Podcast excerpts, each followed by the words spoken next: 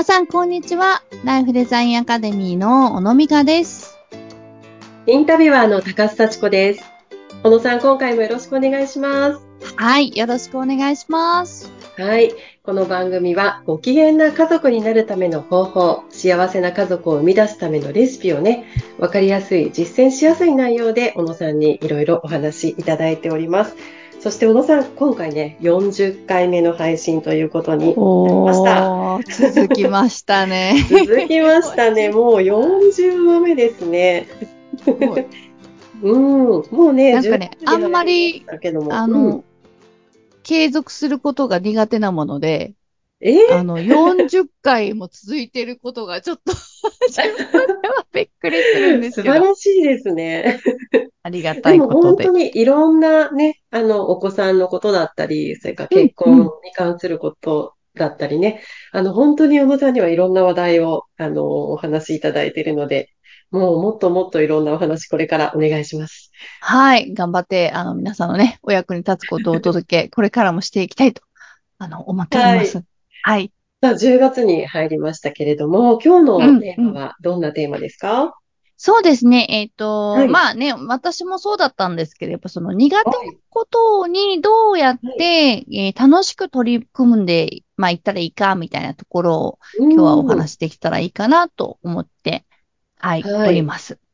はい。まあ苦手なことというとね、そろそろこう、学校でも運動会だったり、音楽そうですね。行事がね、増えてきますよちょっと行ね。事がう増えてん。きますけれども、私も走るのが苦手でね、本当にに運動会の徒競走の前はちょっとお腹痛くなっちゃう感じだったんですけれども。ねえ、なんかほら、うんこう、なんでもそうだと思うんですけど、やっぱり人にはこう、得意不得意って、あの、あって、で、はい私なんかは結構運動会でしか実力を発揮できない子だったんで、でも、本当に以外は運動神経がね、うん、あそうそう、いいだから、お子さんはね、運動会はすごい楽しかったんですけど、やっぱりそのはい。学習発表会とかね、いろいろその制作物を提出するとか、で、展示をするとかっていうのも今、いろんなことがあるじゃないですか、学校の取り組みの中で。あります本当にね。ね、手先が不器用すぎてね、あの、全然なんか提出すら危ういみたいな感じだったのでですね、もう憂鬱な気持ちで学校に行っていたのを覚えていますけれども、結構そういうお子さんもね、うん多いかもしれないですね。うん。そうですね。それぞれね、得意不得意があるので、その不得意なもの、苦手なものに対する、こう、ちょっと考え方っていうか、取り組み方をね、じゃあ今日はお話しいただこうかと思いますが、まあ、苦手は苦手っていう、まず意識はありますよね。そうですね。ただなんか、うんこう、私たちのその日常の中の風潮として、まあ苦手なことほど頑張って克服しないと、みたいなところが結構こう思い込みとして持ってらっしゃる方多いような気がするんですよね。はい。うん。なんかほら、あの、通信簿をね、私たちほら、前、渡されてきっとね、大人になってるし、子供たちもそうだと思うんですけど、はい。なんか、すごいできてるところもあって、すごくできてないところもあるのが、まあ一つの個性みたいなもんだと思うんですけど、うん、うん。結局こう、ね、5段階評価で5と1がまばらにあるよりは、全部3の方がいいみたいな、そんなところが結構意識として強いんじゃないかなと思っていて、うん。だから、まあ、あの私なんかは本当に勉強は1だけど体育は5だったみたいな感じなので、なんか、そこのこう振り幅が、実は人としてめちゃくちゃ面白いんだけど、うん、なんか一定のね、ところにやっぱり所属すると、どうしてもこう、まんべんなくっていうのを求められるみたいなところがあって、うん、だからやっぱり苦手なことも、ある程度のぐらいのレベルはできるようにみたいな風に、こう、働きかけが結構あるような感じだと思うんです。そうですね。親の立場になると余計にそう思いがちですよね。なんとく。なく平均ぐらいできてほしいなっていうふうに思ってしまうっていうかね。そうう。んなんか、あの、平均点取っとけば、まあ、安心みたいなところが、なんか、謎の安心感あるじゃないですか、そこ。ありますね。うん。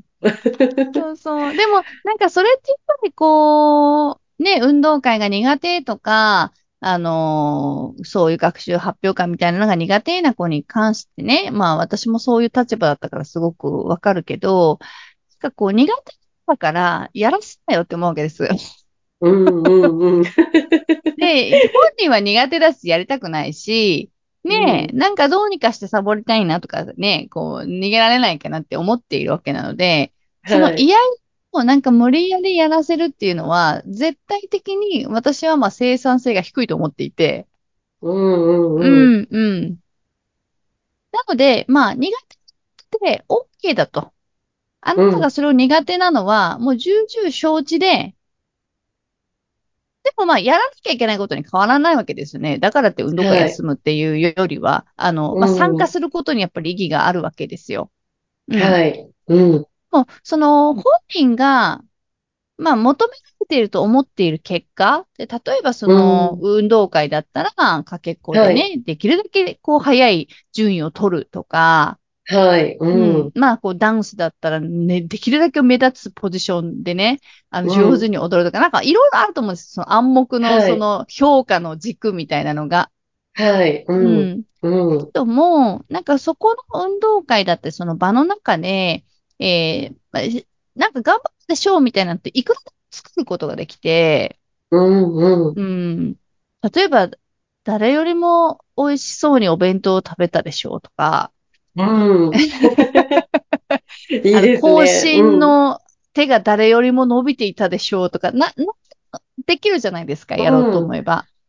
綺麗に歩けてたよとかね。そうそうそう。だから、こう、うん運動会という、なんかこう、スポーツの祭典みたいな中に、自分がこう、価値基準を置いてしまうと、そのスポーツの優劣で自分を評価されてしまったりとか、自分をしてしまったりすることがあると思うんですけど、はい。ね、まあ、こう、全然視点を変えてみれば、うんあ、のー誰よりも、綺麗にレジャーシートを畳んだでしょとか、いろいろできるわけなんですね。そうですね。運動会って言っても確かにそういう、こう、1位、2位、3位、4位って順位が決まるものだけじゃなくってね、応援だったりとか、そうです、ね、そうさっきです。おっしゃってたね、更新だったりとか、ダンスもあるし、いろいろね、うんこう、ポイントはありますよね。そう。だから誰よりも自分は、あ、これは自分が楽しく頑張れそうだなって思うものって、うんあの、自分が苦手なジャンルのものをやっていたとしても、あの、作っていくことができて、うんうんで、それ以外は全部捨てたらいいんですよ。うんもうかけっこなんうんか、くるくる回りながら走ったっていいだろうし、う ん順位じゃないんだと。自分の勝負どころはここじゃないんだという感じで、うんでそうするとすごく楽になってくる。そこで結果を出さなくてもいい。そこで誰かと同じ土俵で比べられなくてもいいっていうふうに思うと、うんなんかちょっと楽しくなってくるというか、そうですねう。んそう。で、人知れず、誰もこう、勝負してないところで、あの、クスクス1位を取るっていうね。うん誰よりも手を伸ばしてみるみたいな。うん。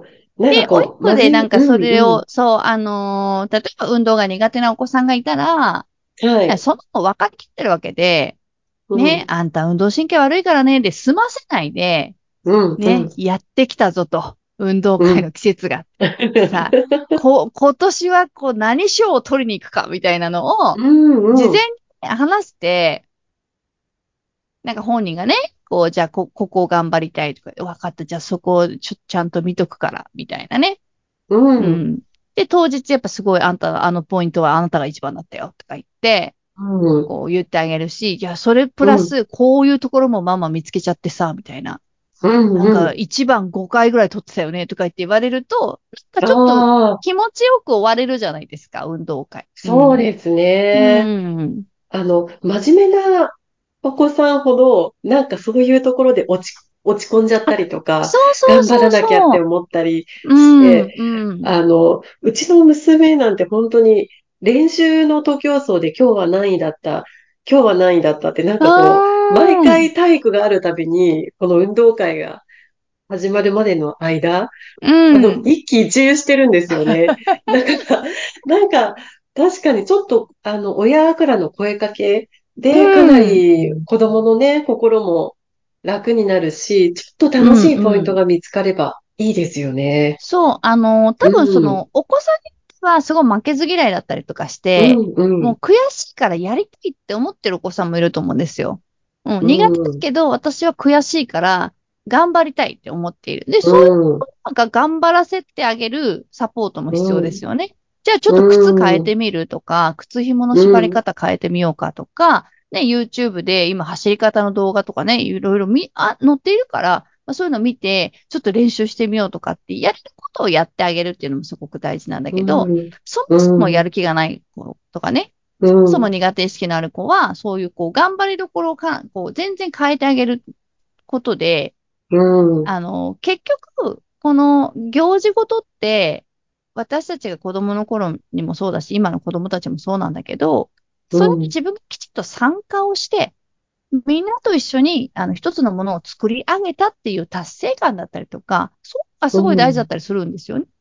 うん、はい。うん。でも、か、それが一つの価値基準というか評価基準で自分を当てはめられて、うん、で、できた、できなかったっていう風なジャッジで終わってしまうと、うん、こう嫌な思い出しか残らないみたいな。うん。でも社会に出たら、その、ね、与えられた場の中で、いかに自分がね、うん、あのー、役割を見出して、え、そこを楽しんでやるかっていうのって、とっても大事なスキルになっていくので、うん、うん、今からそういうのをね、磨いてあげてほしいなって思いますね。